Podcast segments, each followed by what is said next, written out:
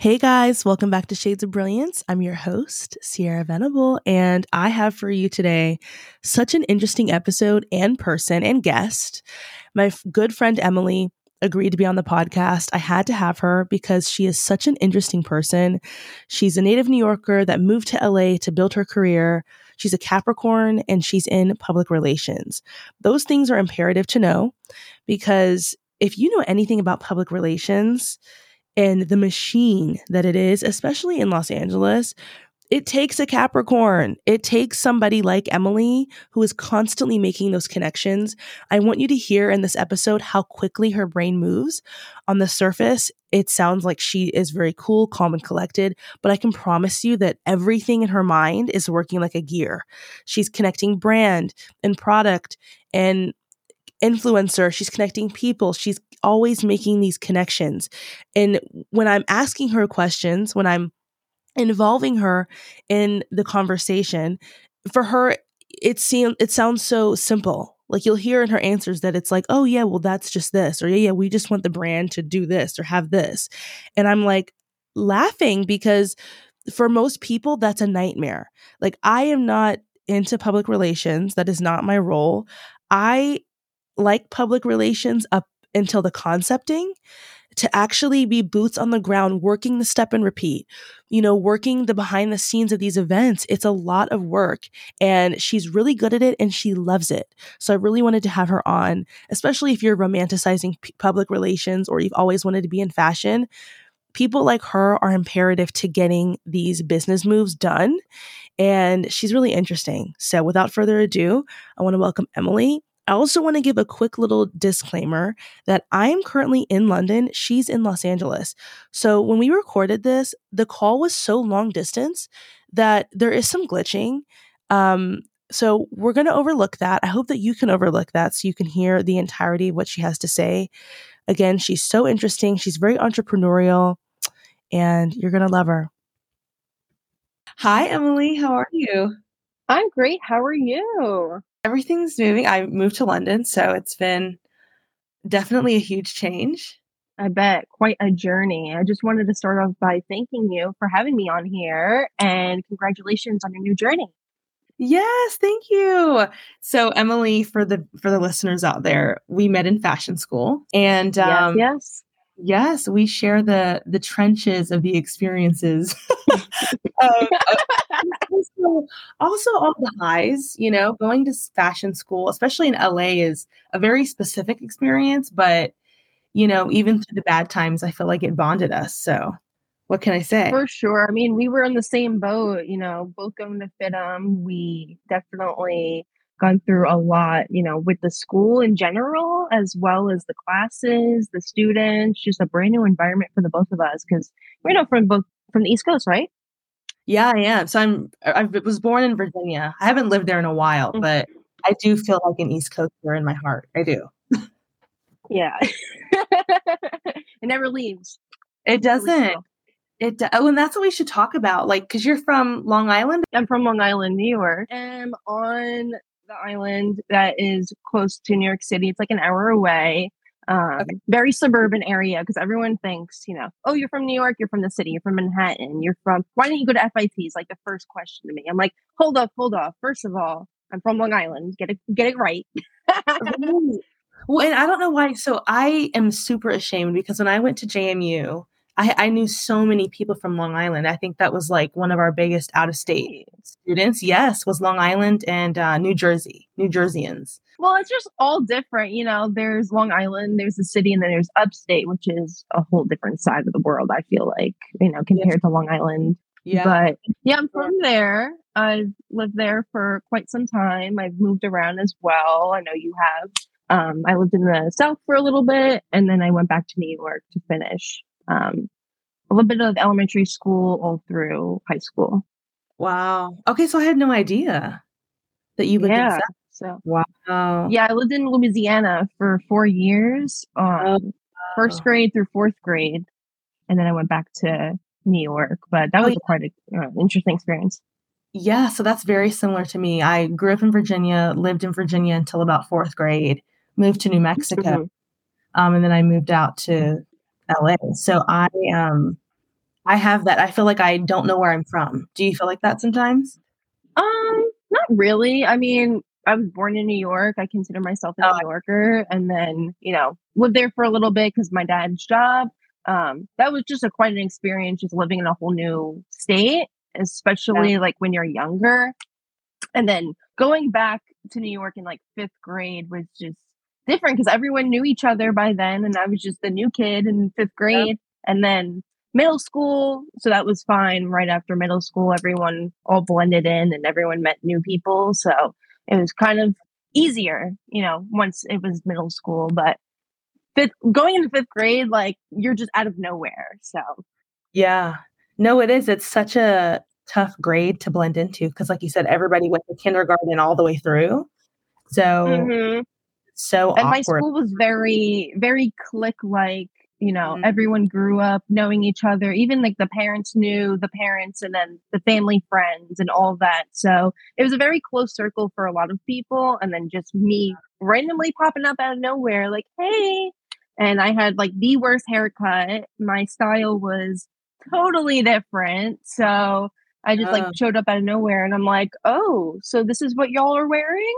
Uh- Yeah, because Louisiana is so completely different from Long Island. So yeah, completely different. Not only that, I I wear uniforms at my old school. So like showing okay. up wearing whatever you wanted to wear and everyone's wearing something different that you're not and I'm like, "Oh, so this isn't cool anymore?"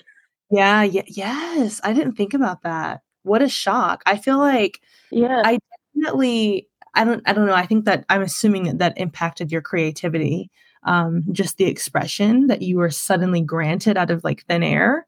I always wondered about that because I never had to wear a uniform. So I always wondered like how that impacted young creative minds, like having to wear yeah. the same day. I mean, I've only wore it from first grade through fourth grade. So yes, that was like a time to still be creative and young and express yourself. Um, but I mean, everyone wore the same uniform. There wasn't anything of like, you know, nitpicking of like, oh, you had those type of clothes and all of that. So I guess it was somewhat equal with everyone just wearing the same thing. But once yeah. I got back to New York, it was just like whatever you want to wear is fine. And I saw that a lot of people wore the same thing, but you know, from nicer places and boutiques and stuff is where most people shop anyway.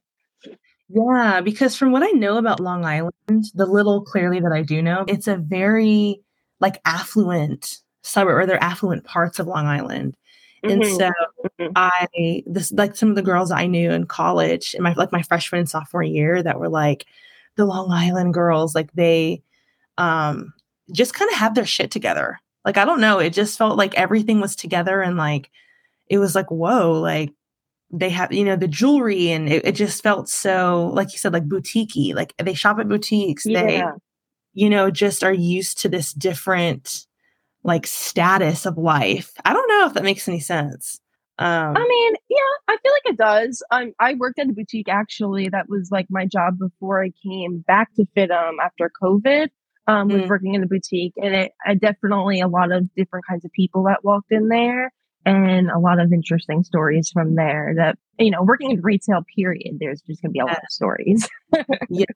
No my retail experience literally spans i think i've only worked h&m that was my like retail experience and everybody oh, either wow. needs bus tables or be a retail salesperson because it really shapes like i yeah like, i did i did both Oh God, yeah, because uh, same. Yeah. And I, I think it's it pushed me to get my education, finish my degree. You know, like we can't end up here. This is this is not what I want. As much as like it was fun for the time being, like I definitely learned a lot. Like my family owned a business on Long Island for a bit. We had a okay. bagel store, which is very popular.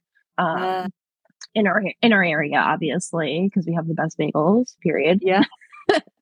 That's so um, cool. But we own we own that for quite some time. So learning a lot of experience running a business and dealing with customers and dealing with catering and food and all that. Like it was definitely a learning experience when I was younger. And then um I worked at an ice cream place. Yeah. That's so cool. I I always wonder what it'd be like to have a family business. My family, like, we couldn't even come close to running a family owned operated business. I can't even imagine what that would be like. But I think that's such a cool like entrepreneurship opportunity at such a young age to like see the behind the scenes. Yeah.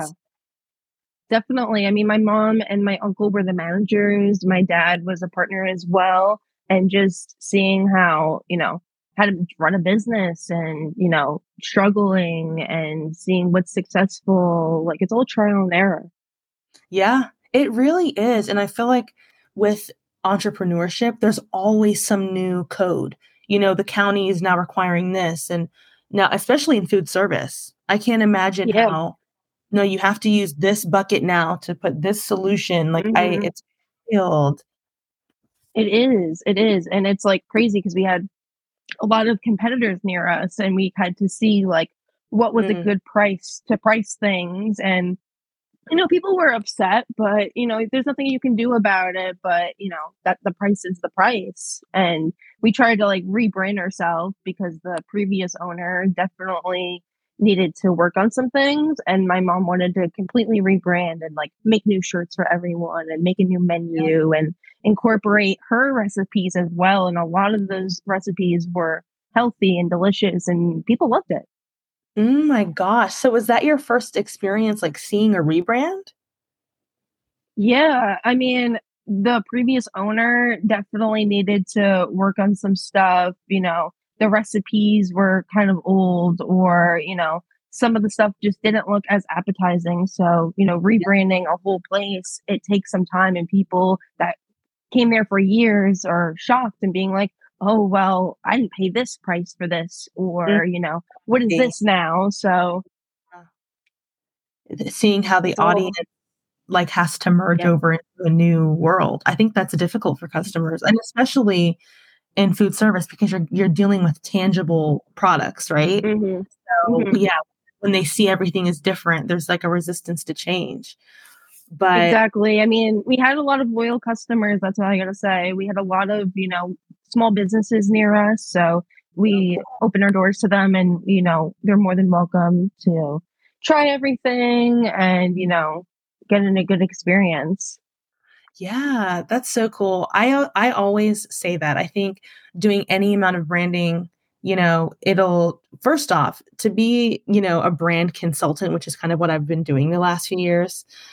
Um, last few years. Look, I'm I'm I'm like a year into the business and I'm like the last piece of because it's so it can be so draining because you're trying to get mm-hmm. the audience or the consumer to understand the need for the rebrand but also the company sometimes it's really difficult for companies to understand what why the rebrand is so important but when you're in food service you know i mean especially with you know the appetizing nature of food like you can't sell nasty looking bagels you have to rebrand. exactly exactly you got to make sure everything is you know, top tier in shape. And we had some new stuff come in and people loved it. My mom, I remember um, making two ingredient bagels was one of her staples. And a lot of the people that came in her stores were older and they were looking for something still to eat, but a little bit healthier. And my mom was like, I'm going to accommodate because I'm trying to eat healthy and I want my customers to try stuff that I like. So Wow, that is so cool. I never knew that about you, or I might have like kind of known it, but explaining it like it like makes it makes a lot more sense. Yeah, because I feel like you're very like entrepreneurial. You know, like you can tell Definitely. up that way. Yeah. I mean, I am a Capricorn, so I have. Uh, yeah, there it is. there it is. so, what made you inspired? Always looking on the grind. Yes. Oh my God. Yeah, you guys never rest. I mean, I'm a Virgo and I Capricorns are just like the next level. Like I can't even keep up. Um, but what made you inspired to go to LA? Like you literally went to the exact opposite coast. Mm-hmm. Well, everyone was just like, why didn't you go to FIT? And I was like, you know, I feel like I would gain a different experience if I went somewhere new, honestly. And, you know, if I went to FIT, honestly, I would just commute and stay home, which is yeah. something I wasn't looking to do. I wanted to gain a new experience, meet new people, go out, like live my life basically. And yep. as an only child, I feel like I wanted just to gain any experience I could to just get out of my house. yeah. I did not, I forgot that you were an only child. Me too. That makes so much sense. you and Imani are all only only children, right? Yeah. Oh, but there's so many only children that went to FIDM. Like it, it was a conspiracy. Like there was something. about, no, it was like something about how creative people or like r- the risk takers of the world, the people that swim against the grain, are for either oldest children or only children. And I don't. It's like every time I hear somebody say something, it's either that they did cheerleading or dancing and they were at FIDM, or they were an only child. Like it the those were the qualifications. It was so bizarre. they have to advertise that now. I know. I'm like they have to appeal to the oldest daughter, the trope of the oldest daughter and the only the oldest daughter, you know? but um but yeah, I just wanted to get a new experience and I didn't really know much about FIDM. You know, I mm-hmm. learned about it over you know, the school coming to my high school, which was super rare, I feel like, because a lot of the kids in my school either went to like state schools upstate yeah. or on Long Island or in the city, or a lot of them went to a lot of the party top schools, you know, Tulane, UF, yeah. Wisconsin, a lot of those party schools. And I didn't see myself going to any of those. So mm-hmm. I was like, you know what? My other options are FIT, which I didn't get in, which was a sign of, you know, definitely not staying here. Yeah. Not staying in New York, no less. Um, but LA was just really a new opportunity to explore my creativity, you know, get a different change of environment, I would say, because that's a big, big thing for me because I'm not dealing with snow. Again. Yeah. Right. No way. Right. Yeah. Once you move west, snow is just like non tolerable. Exactly. I was like, I'm not dealing with this. I'm not going to do the commute. Like, it's just not for me. So I got into LA. I got into FIDM, went to LA 2019, which I can't believe all the memories are popping up now on my Snapchat of four years ago, me starting FIDM, which was a whole different person. That's all I got to say. Yeah. Oh my gosh. Well, you, I mean, people just change so much. I feel like year to year, especially in your 20s. Like I look back at myself exactly. 18 and I'm like, wow, I've grown a lot.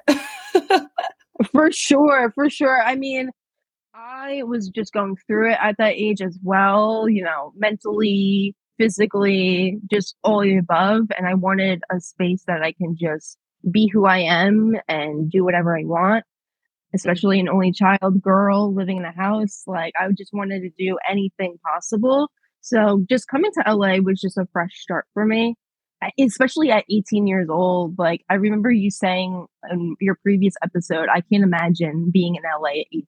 Well, I was her. I was her. So did you spiral? Did you jump off the deep end with anything? oh girl, oh girl. I said no parents. Yes. Curfew, no nothing. Oh, it was dangerous. It was dangerous. That's all I'm saying. Yeah. You know, and a lot of my guests I've interviewed, you know, other fellow good friends at FIDM, that I was just mm-hmm. like, there's this current. Like if you live, if you lived in LA as like a normal civilian, you, and I mean LA, like we were downtown, like we were in LA. Slums. yeah. We were in smack middle reality of LA. Okay. And it, there's this undercurrent of so many different like mechanisms that like my mom would tell me like I don't know how you're going to school and like progressing in your life when everything around you is so bleak and just like the social scene and entertainment. Mm-hmm. I really want to get into that with you because you're in PR. So you yes. probably seen and danced with like the craziest that, that I yeah that's why I was tired and left LA because I was like, I can't keep up with this anymore.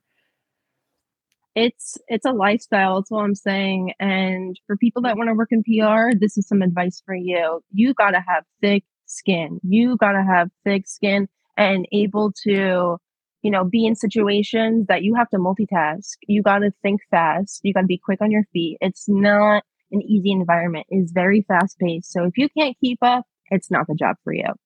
Simple as that. Gosh, ended them. Yeah. But that's yeah. I mean, I mean, I'm speaking the truth. I'm speaking the truth. It's just the harsh facts of you know, yeah, working in PR. You gotta you gotta think quick on your feet. Yeah. Well, and that was my question, like, because I understand PR on a very basic level as, you know, the people that bridge, the, you guys are just like bridges to me. Like, you guys are the in between, like the crisis and the celebrity, or maybe it's not even a crisis. Maybe you're the ones concepting and, and running the events for the brand and the client. Mm-hmm. Or, you know, like, I don't, it's such a vague process, but you guys do so much, especially with influencing now. Yeah. I, I mean, influencers that, are like the best thing, the best thing to do for marketing and, you know, putting a brand out there. Um, yeah. I just want to get into one of my first events working uh, in PR at the Influence, which is where I work. It's a company ran by Ali Lansky, which is my boss. She's very well known in the PR industry. Um, and a bunch of my coworkers as well are in the industry. They one of my coworkers was on a reality show. Like we have all types of people, and I love them so much. Um, cool. But my first event I worked was a Halloween party. This was almost yeah two two or three years ago. It was a celebrity Halloween party, very exclusive, very very like tight on security. That's all I'm saying we had to check in guests and make sure that they got their wristbands. Like it was just a simple job, but you had to make sure everyone had their tickets and matched their like ID. So that was me going through all night of just making sure everyone matched their ID to their ticket. And wow. then um, one of the things that happened was was a problem with one of the guests. So I tried to match his ID to his ticket, and he was saying oh, like it's my girlfriend's ticket, not mine. So I couldn't let him in. And this guy had a huge fuss about it. He waited three hours to get in this party. Three hours and he did not get in. Stop. Um, I can't let you in. Like, I'm sorry. It does not match. You know, that's all yeah. I gotta I can't do anything about it. And you gotta, you know, put your foot down when certain situations come up, which was yeah. one of them. And it was my first event too. So I was nervous not to mess up or anything, but I was yeah. following the rules and stuff. Yeah. But that's what I'm saying. Like, you guys have so many different roles. Like, one day you're the bouncer, the next day you're concepting a new event, you're reaching out to influencers from some kind of engagement. Like, the job mm-hmm. spans so many different needs that it like blows my mind. Exactly. I mean, you never know what you're going to be tasked that night. I've ran red carpets before. I've done slating. Slating is the worst thing for me because I'm horrible when it comes to spelling. So the fact of me writing some celebrity's name or butchering someone's name is literally like the crisis for me. yeah. So you, when you say slating, that's like an MC, like you have to announce them. So basically, you have like a whiteboard or a clipboard that has their name posted on it, and yeah. like their title of they're an actor, they're an influencer, like some sort of talent, and then they walk the red carpet. And then the um, photographers know, okay, I'm taking a picture of Bella Hadid, like it matches, you know, this picture to right, the right. um slating. So That's how, that was a lot to do. That is crazy because I you forget all those details. Like I went to movie premieres and I actually went to LA Fashion Week and when you see the red carpet, you see the the PR employee who has to scribble the name, put put it out in mm-hmm. front of the blank. You know, um, what is it? The step and repeat. mm-hmm, the step and repeat yeah so the photographer can like keep track of everything. It's so i feel like it's so cool to be behind the scenes of the industry. Like you get to see the reality and i honestly think that's a healthy dose for people that live in la because it's so easy in la to start drinking the kool-aid to the point where you just start becoming somebody that you're not.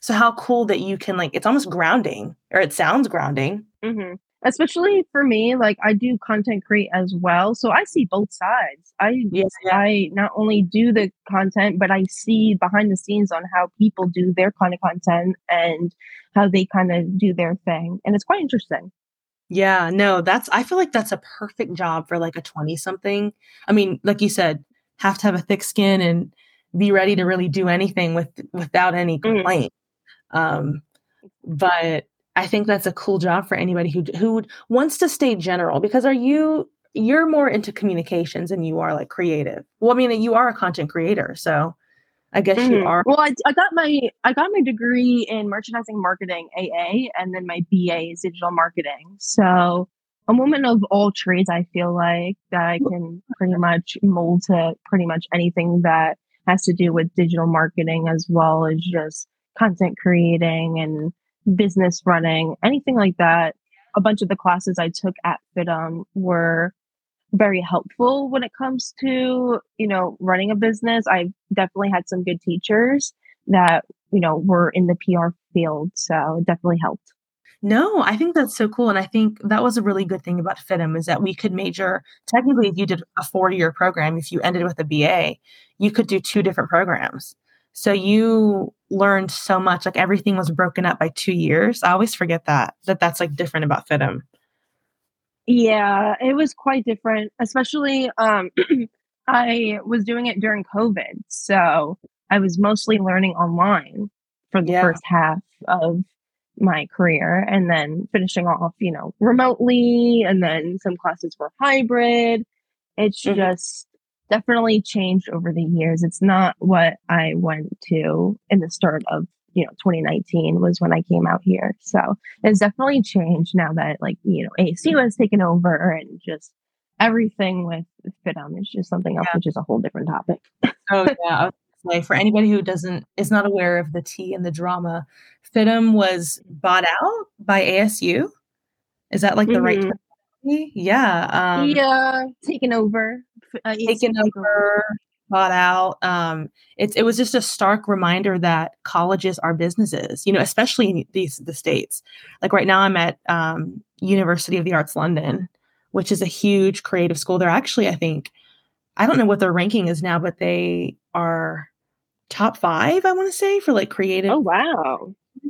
Yeah, and it's the education system here is not it or I was going to say it's not for profit. I definitely think they're making a profit, but it's it's different here. It's like everything in the states is about not only making profit but making like record profit. Like we need to have the stadium, we need to build something new, we need to build this, we need to build that, and I mean just real estate alone in LA for big buildings and big. I mean, it's it's a lot, and so money is essential. And I think I mean with FIDM, there's some tea about you know the mismanagement of funds because yeah. our tuition I mean, ridiculously expensive. And so ridiculously, especially being an out of state student and you got to do the housing and then you got to pay this fee. And then all of a sudden now, oh, you can't get your supplies anymore. You have to pay for your supplies. And it just adds on. I'm like, when does this stop? When can I just actually sit down and learn something? Why can't right. I just,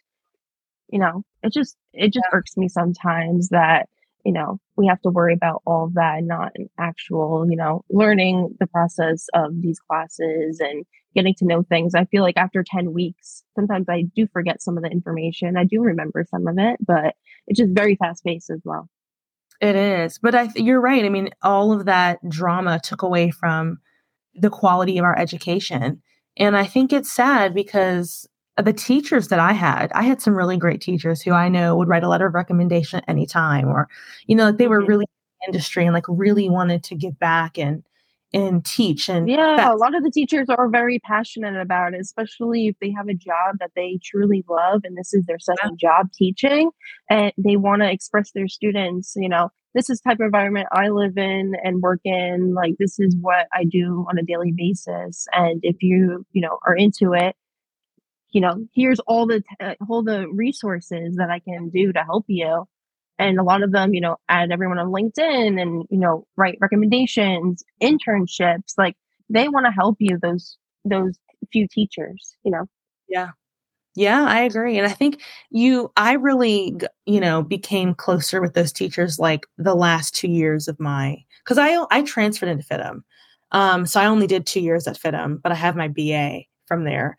Mm-hmm. And the last, I would say, like year, like my senior, my you know, quote unquote senior year, my final year at FIDM, um, is when I really met and got close with a lot of those teachers. And so if you're a FIDM, if you're a current FIDM student and you're like, I don't know any good teachers, get get to your final year because it really there are good people. Actually, you know, I don't know now, honestly, because ASU, I mean, how bizarre that in the middle of downtown Los Angeles, there's just an Arizona State University. Like, I don't. Yeah, it's so random out of nowhere. I mean, they uh, needed to find some college that would take over and take over those debts and etc. So it's just so sad because it's just not the same anymore. I feel like once I went out here in 2019, it's just a whole shock now going yeah. back and seeing all the stuff not there anymore. Yeah. Yeah. I have a lot of friends that started in 2019 or even 2018. And they're like, FIDM yeah. Mm. was like the crap back before the pandemic. Yeah, it was a flex. And it's like, oh, you go to fashion school? Like, wow, you can dress. Like, what do you do? A lot of people even assume, like, oh, do you make clothes? I was like, oh, I wish, I yeah. wish I could make clothes, but I'm more in, you know, the business side of things. But yeah, um, yeah, FIDM was like the cool place, the cool place to be. And now it's just, you know, just gone, gone yeah. basically. Yeah, it's like they the ghost town. Right. And it feels like they need to rebrand because it's just kind of like, you know, it was this known entity for so long, especially in LA.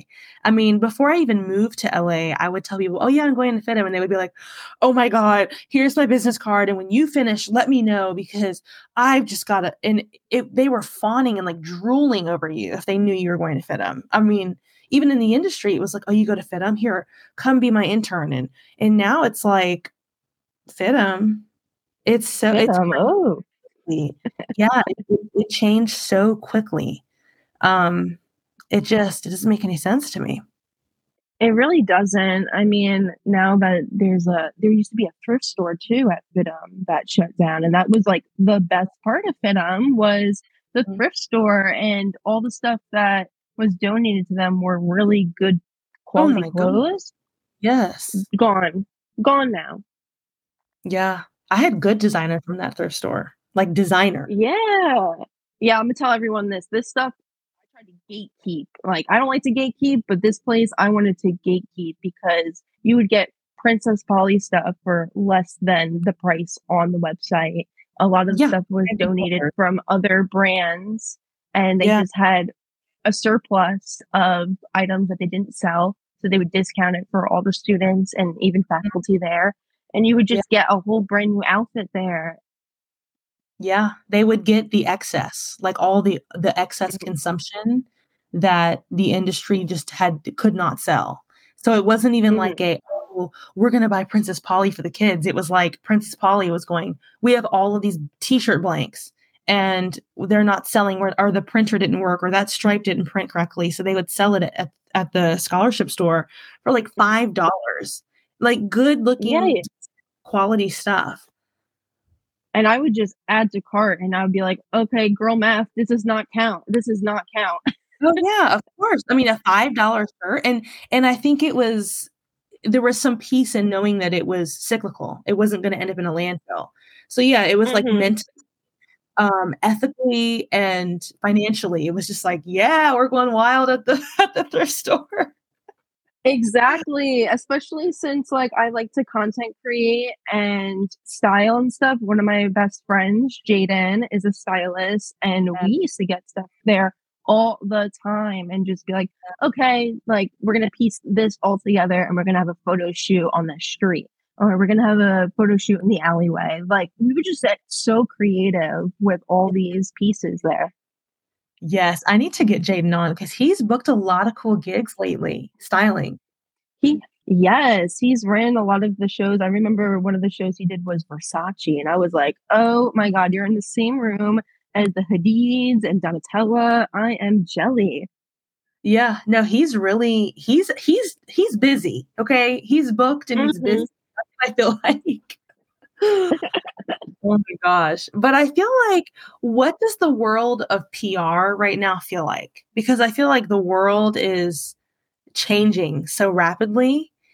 And obviously, one of your jobs is to manage and um, kind of set the tone. And I, I actually, I don't even know. What do you feel like your your main job is? Like, for example, when I'm in branding, I feel like a therapist a lot of the time.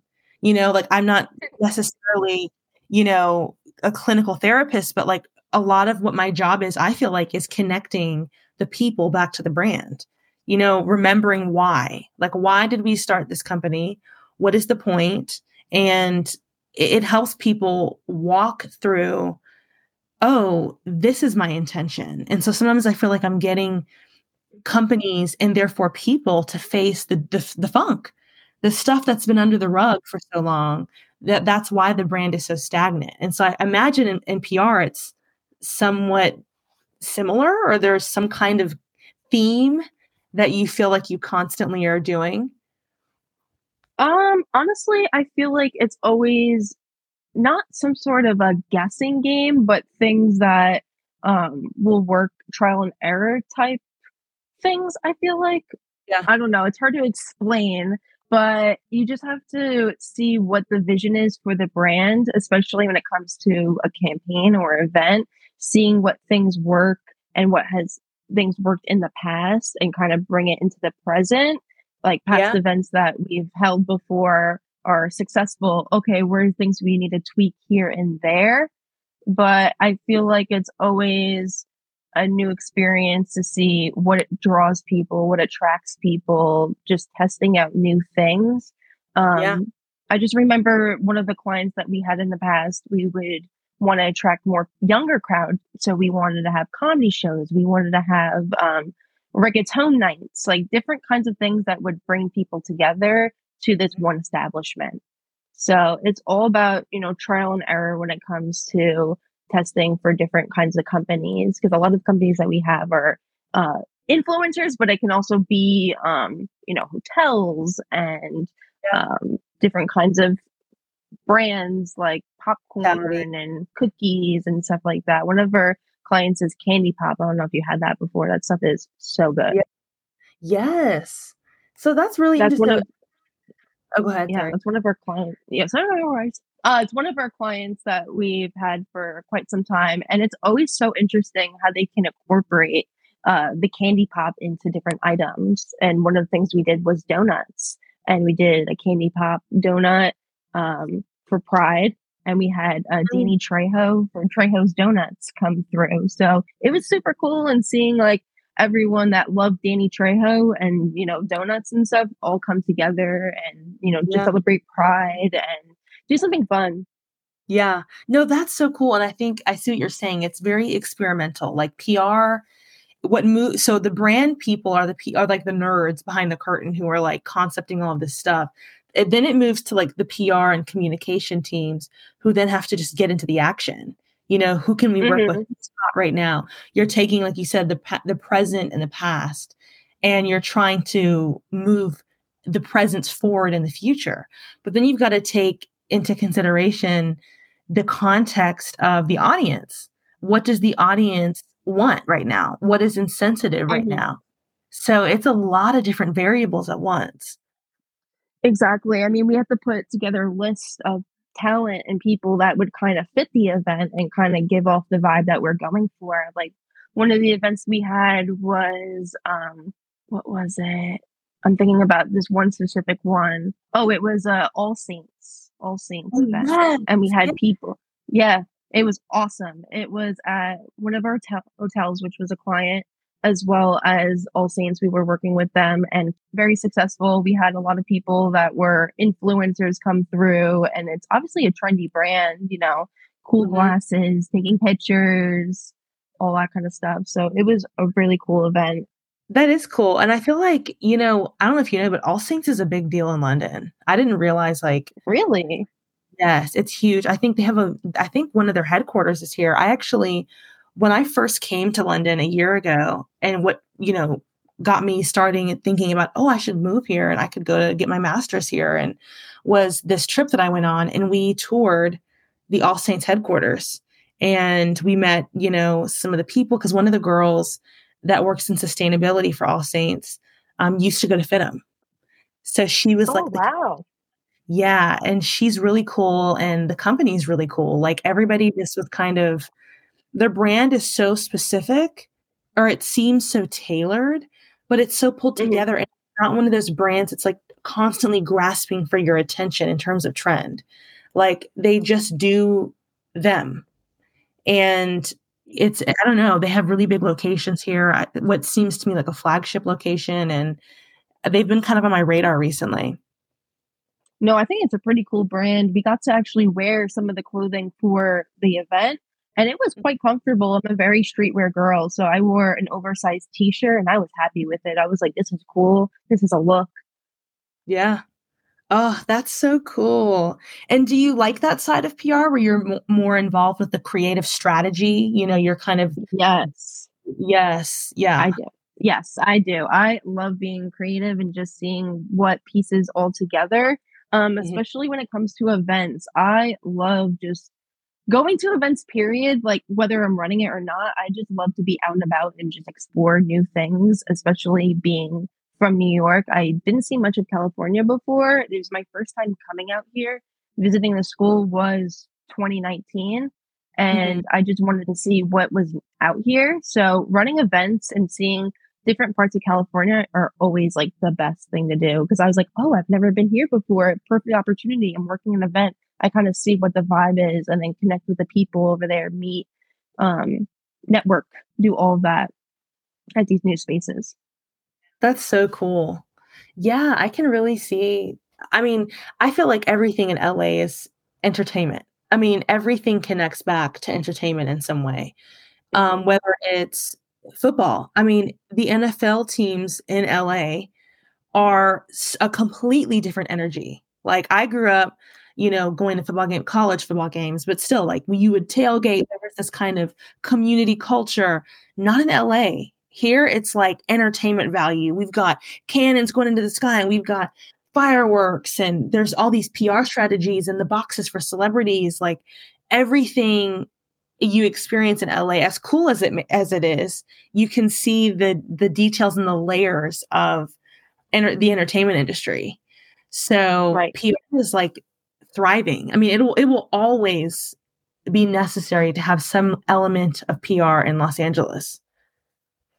Exactly. And I feel like I just always come up with ideas when I'm just like walking around or like thinking of things that we can definitely change here and there to make it a little bit better for a brand. You know, I always have some sort of idea of like, oh, maybe next time we should do this, or, you know, maybe we'll incorporate this influencer next time. Just, I always think of different things here and there. Mm-hmm. Yeah. So your brain so, is always moving, always thinking of. Oh yeah, the creative the creative juices are always flowing, whether I'm you know in my bed or out in town. I'm always thinking about something that I could be like, oh, this could be a little bit better if they do this. Yeah. Yeah. And I can see, I'm assuming you get a lot of inspiration from just being out, like seeing, literally seeing new restaurants, seeing new ideas, new concepts. Mm. Yeah. I mean, especially networking with all kinds of people, you see, oh, I'm in this industry. Oh, we can incorporate that. I met a woman recently. She owns a vodka brand and it's all natural, all natural sweeteners. And I tasted it. It was delicious. And we connected, you know, we have our Instagrams now and I could be like, oh, my say to my boss, pitch it to her and be like, hey, I saw this brand. We can definitely utilize this in the future for said client for this. You know, mm-hmm. we can always utilize different kinds of products and meet new people and connect and, you know, have a really good event because that's that's all it's about is having a good event, being very successful with that, and you know, celebrating celebrating the brand. Yeah, that is so good. Like it's almost like you're you're constantly connecting, constantly connecting, constantly. This would be good for that, and and always pitching. I feel like that's mm-hmm. really hard for a lot of people. You know, because I'm doing art direction right now in my master's, and art direction is very conceptual. It's very analytical. It, it has this kind of social um, this like social dynamic where we're constantly analyzing, you know, the world. And I feel like what's really hard for creatives that delve into the analytical part of the industry is to is the public speaking. It's the the pitching, having the idea and like speaking up for it. So it, PR will always be relevant, even if you're somebody who just would prefer to be the one in the corner doing the graphics. Like you constantly have to be have to reserve some of your i don't know intellect confidence whatever to be thinking of those connections um, because that shapes the work really exactly i mean if you're making connections that's like the best thing possible at any event i try to at least talk to a couple people get to know them and you know see where it takes it from there because I'm always more than welcome to have people pull up to events and kind of see what our company is about as well. So it's always good to see fresh faces as well as, you know, old faces. So it's always great. Yeah. Like very open minded. You couldn't do yeah, PR. Everyone knows everyone. Yeah. Yeah. That's crazy because I feel like that's why that's what really when I did PR, I didn't do PR, but like in my PR classes, we had to come mm-hmm. up with all this stuff. We had to make, make these huge presentations and, you know, first quarter, what's the event? Second quarter, what's the social media engagement? And we had to concept all of it.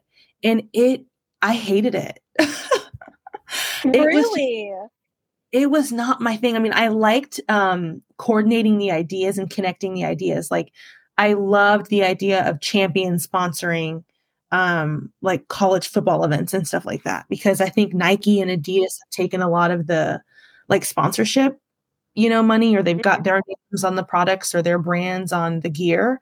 But I was like, how cool if like Champion could make a comeback again and like, you know, sponsor like the national championship. So I, I liked that kind of creative ideology where you're just connecting mm-hmm. certain brands with certain um, influencers or whatever. But it's a lot of work and it is. For my career, I would be like, I need a break and a drink. I mean, that's what usually happens after after hours. yeah. Yeah, a break and a drink. Wow. So how I have another question for you. I'm curious to see how the industry of influencing and really like digital media, because you have your degree in digital communications, right? Like digital media? Digital marketing yeah. Digital marketing yeah yeah. Um but how has it changed the way you interact with the world? Like do you ever are you ever like in the hollywood hills at one of these events or at the after party at one of these events and think to yourself like we just curated an experience that is changing the way people like experience reality like do you ever think of it that deeply uh, sometimes here and there, I feel like one of the events I threw, uh, we threw was Mammoth Film Festival. I don't know if you're too familiar with that. Um, it was a film festival in Mammoth, California. Oh, okay, cool, cool. Yeah, and we had um a lot of celebrities there. It was a big event because it was a film festival for three days.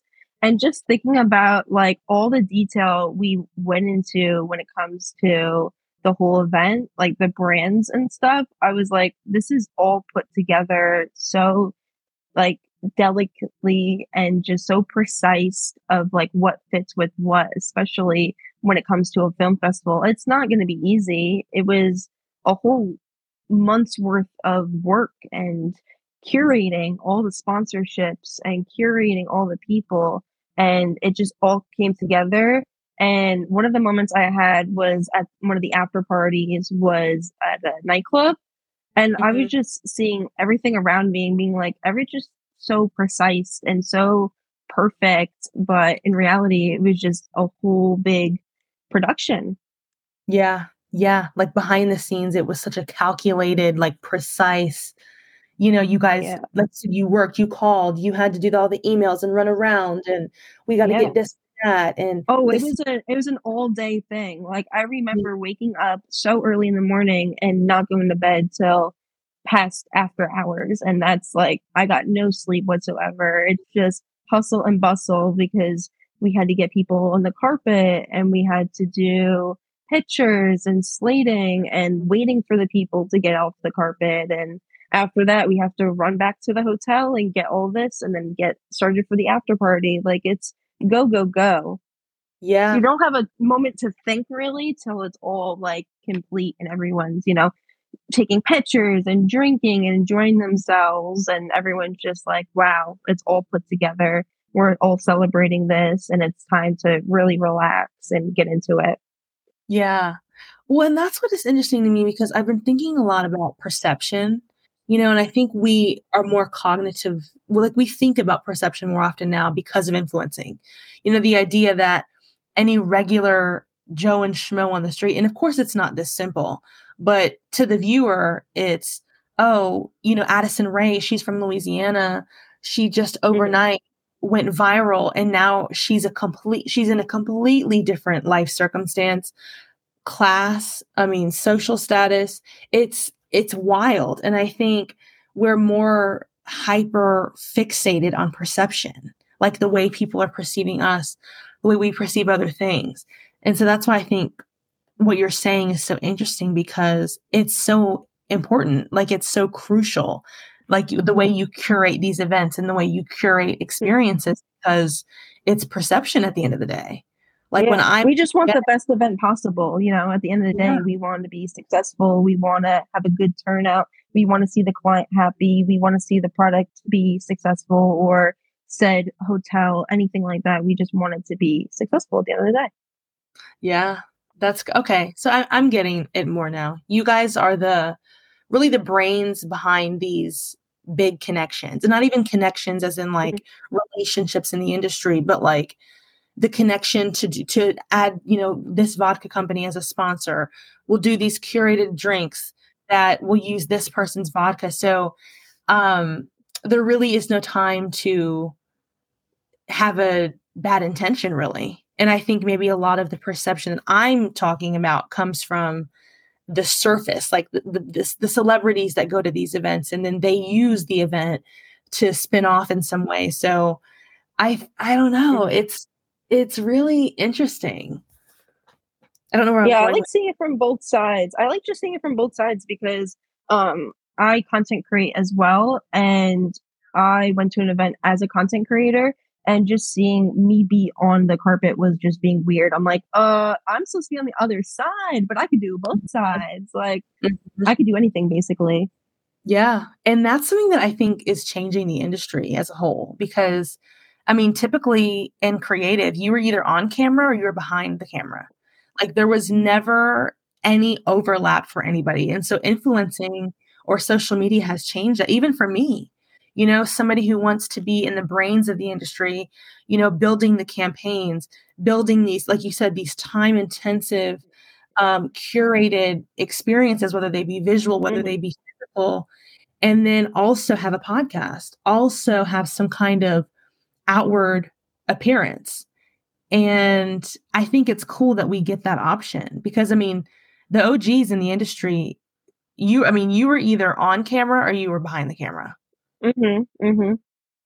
And it's not in between, but now anyone and everyone can be who they want to be. And if you want to be on camera and talking about this, or you want to be like, okay, I'm gonna step back and, you know, plan this event, like anything's possible, honestly and I'm always open to people's ideas and what they feel like is going to be best for a brand or best for an image. And I just love hearing anyone's opinion when it comes to that.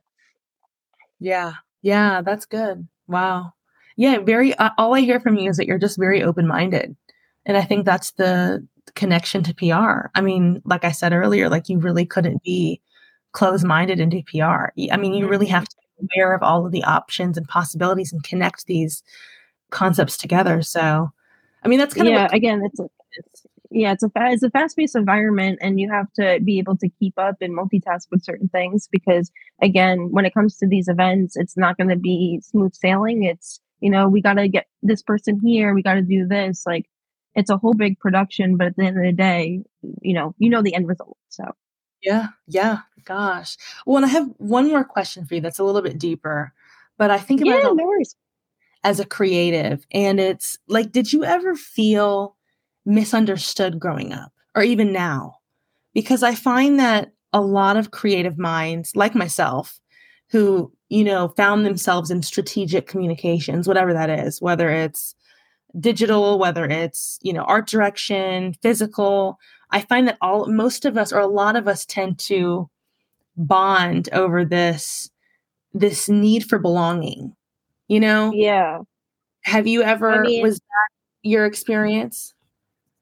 Definitely. I feel like when I was in high school, I feel like everyone wanted to kind of fit in and, you know, be in that kind of mold. But I feel mm-hmm. like once I came out to LA, I kind of broke free and kind of want, want to be my own person and experience something that I've never experienced before. So being out here was definitely a change mentally and physically for me. And even the friends I made out here definitely built up my confidence when it comes to um, putting myself out there because it is sometimes a problem for other people to see me do certain things and they're just stepping back being like oh wow like look at her but deep down inside there is some you know envious or jealousy when it comes to the things. And i tend to overthink a lot when it comes to those being like oh they're going to perceive me in this type of way but i'm not trying mm-hmm. to show that kind of side of me i'm just trying to be creative and be who i am as a person and sometimes people try to rain on my parade and you gotta think well i'm going to do me I'm going to do what makes me happy. So at the end of the day, I'm just going to be who I want to be. Yeah, I agree. And that's really why I started this podcast because I feel like any level of creative output, whatever that means, or expression for anybody is imperative. And I think it's really difficult in a capitalistic world, you know, where we have to exchange our wage for goods or services or need our basic necessities to see why anybody would go outside of their means to start a company or to have a podcast or to paint. Like, how about forget the business side of the creative industry? Like, to do things for no other reason than just to do them. You know, if you're a photographer, yeah, just out of pure, pure enjoyment, pure enjoyment at the end of the day. It's whatever makes you happy and what makes you, you know, want to wake up every day, you know? Mm-hmm. Yeah, exactly. And that's, I find that that's something so interesting with people that, you know, I don't know how to put this into words, but everybody that I've talked to on this podcast shares the same sentiment. They either grew up in an environment that felt too restricting, or they had, they experienced bullying, or they experienced um, the conformity of the world they found themselves in LA or in some big city. In my experience, I mean, I know all of you guys from LA. You know, we embark on the journey to LA, and that's where all of the unraveling occurred, where you go from, oh, this is what makes a good citizen in society. You know, the person that goes to this school and does this and does this and gets married and has kids. And then you go to LA, and it's like, this the options are endless. Like there is no one that anybody is doing. So a big part of LA is unraveling all the things that you thought you should be doing, not the things that you want to be doing or the things that would even fulfill you. And right. on top of that, it's expensive to live in LA. So there's this kind of um, dynamic between your reality and being delusional or what we call mm-hmm. delusion, right? Or spiritual or whatever the term. Mm-hmm. And I think a lot of us creatives are are especially in LA are you know we're the ones swimming against the grain. We're the ones delulu. We're doing all the things that may not make sense in society. And so we have each other in that, which is nice, but um, I was just curious to see if that if you had a similar experience with that, you know, the feeling of being misunderstood. Yeah, I mean, I feel like a lot of people are somewhat small minded, closed minded when it comes to things. So they're like, oh, I don't want to break free from the conformity of just like, you know, growing up in a small town, going to college, doing all that. Like, that's not what I'm looking for. I'm looking to build myself as a person, experience different things that not a lot of people get to experience. And I'm very grateful for these experiences that being out here, going to school out here, just seeing the world entirely. And, you know, there's some more places I want to explore. I want to go to UK as well. I want to mm. travel. Like I want to learn about different places. So there's always new opportunities somewhere else. So I feel like for me, moving out here was just a great experience, yeah. at least, you know. Yeah. Well, come on, come on to the UK. I want to. Literally, it's so weird, but I want to go to Essex so bad and go to a chip shop. I don't know if you've been to a chip shop yet. But oh yeah. I want to go. I want to go to a chip shop so bad. I love I love UK reality. This is like a guilty pleasure of mine. I love UK reality shows. I think they're very entertaining and just yeah. seeing the experiences they go through and the culture that they have is just so fascinating to me. Yeah, they're wild. I mean, the reality shows are wild.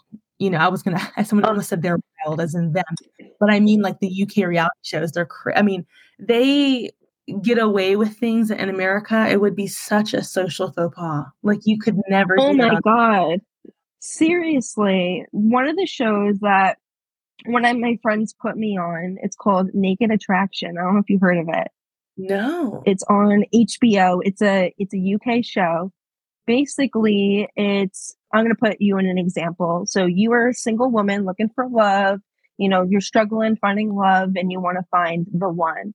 Mm-hmm. Basically, mm-hmm. you are in front of six other people, like men, mm-hmm. and you can't see them. They're in a box, in a shadow box. Oh my god. and they reveal they reveal different parts of them and they are completely naked. Shut up. Completely naked. Completely naked. So the first thing you see is the pelvic down under to the to the feet, that mm-hmm. part. And then you have to eliminate based on the characteristics and whatever. Oh my until God. you get to the end where you have two people and then you get naked and then you pick the final one. So again, this would not fly in the United States, but in the UK, they can do anything. And I was like, this is why the shows are so interesting. Yeah, no, a lot of the reality TV is very, and I feel like even just in European culture, like when I, because did you take French? Were you one of the people that we talked about mm-hmm. French? Yes, like I yes, I took French. We watched we watched the French movies in class, and it's like the sex scenes are just so much more intense than anything in like a 90s you know american rom-com and so we would mm-hmm. be in mm-hmm. class uh this is, is this allowed yes like our culture is a lot more conservative than i think we as americans really understand some crazy french teacher every year there was someone different and one mm-hmm. of the french teachers i had was junior and senior year and she was originally from Paris or one of the one of the areas over there. Um, mm-hmm. and she took it very seriously. Like if someone yeah. was disrespectful, she would clap back and be like, "This is not okay," and just go on a whole tangent about things. And I was just like, "Oh," and she's like, "I don't care if you're from America. It's just." disrespectful you know to act like this and she would just say it in french i was like oh god uh-oh yeah they're yeah, very so she would very blunt. yes, they're very blunt. Mm-hmm. I've noticed that, and one of the good things about me being in the UK and is there's so many people here from so many different countries that in my master's program, I there's people in my class from France, you know, French people. There's um, Spanish people. There's people from Spain. There's people from, I mean, all over the world. And so when I'm talking to them I like I've been asking them, you know, the girl from the UK, one of my friends from the UK, she was like, honestly, mm-hmm. I couldn't told I couldn't, you know, I didn't I couldn't tell that you were American. And then I asked of this French guy, he was like, Oh, you're you're the American. And I was like, Do I seem American? And he said, Oh God, yes. Like like it was a bad thing? Like it was a Yeah, like oh God, like we're just so insufferable. And it's but their culture is just so to me as an American, it seems so reserved. Like they're not reserved, I guess, in their um they're reserved in their expression, you know? And Americans, I think, are just very theatrical. Like everything for us is like, oh my gosh, you know? So, yeah, I think I just look like a big performative, like American. I don't know. It's it's weird. Spice. It adds some spice to the the friend group. That's all I'm saying.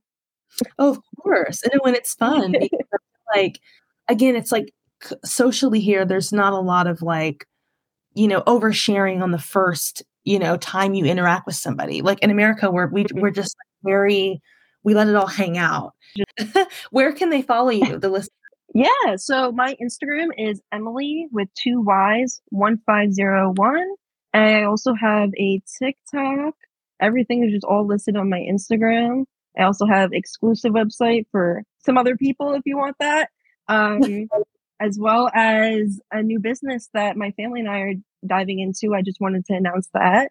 We yeah. have a brand called Dead Yoga. It's athleisure wear, athletic wear. So if you guys are interested in that, the website is up if you want to purchase anything.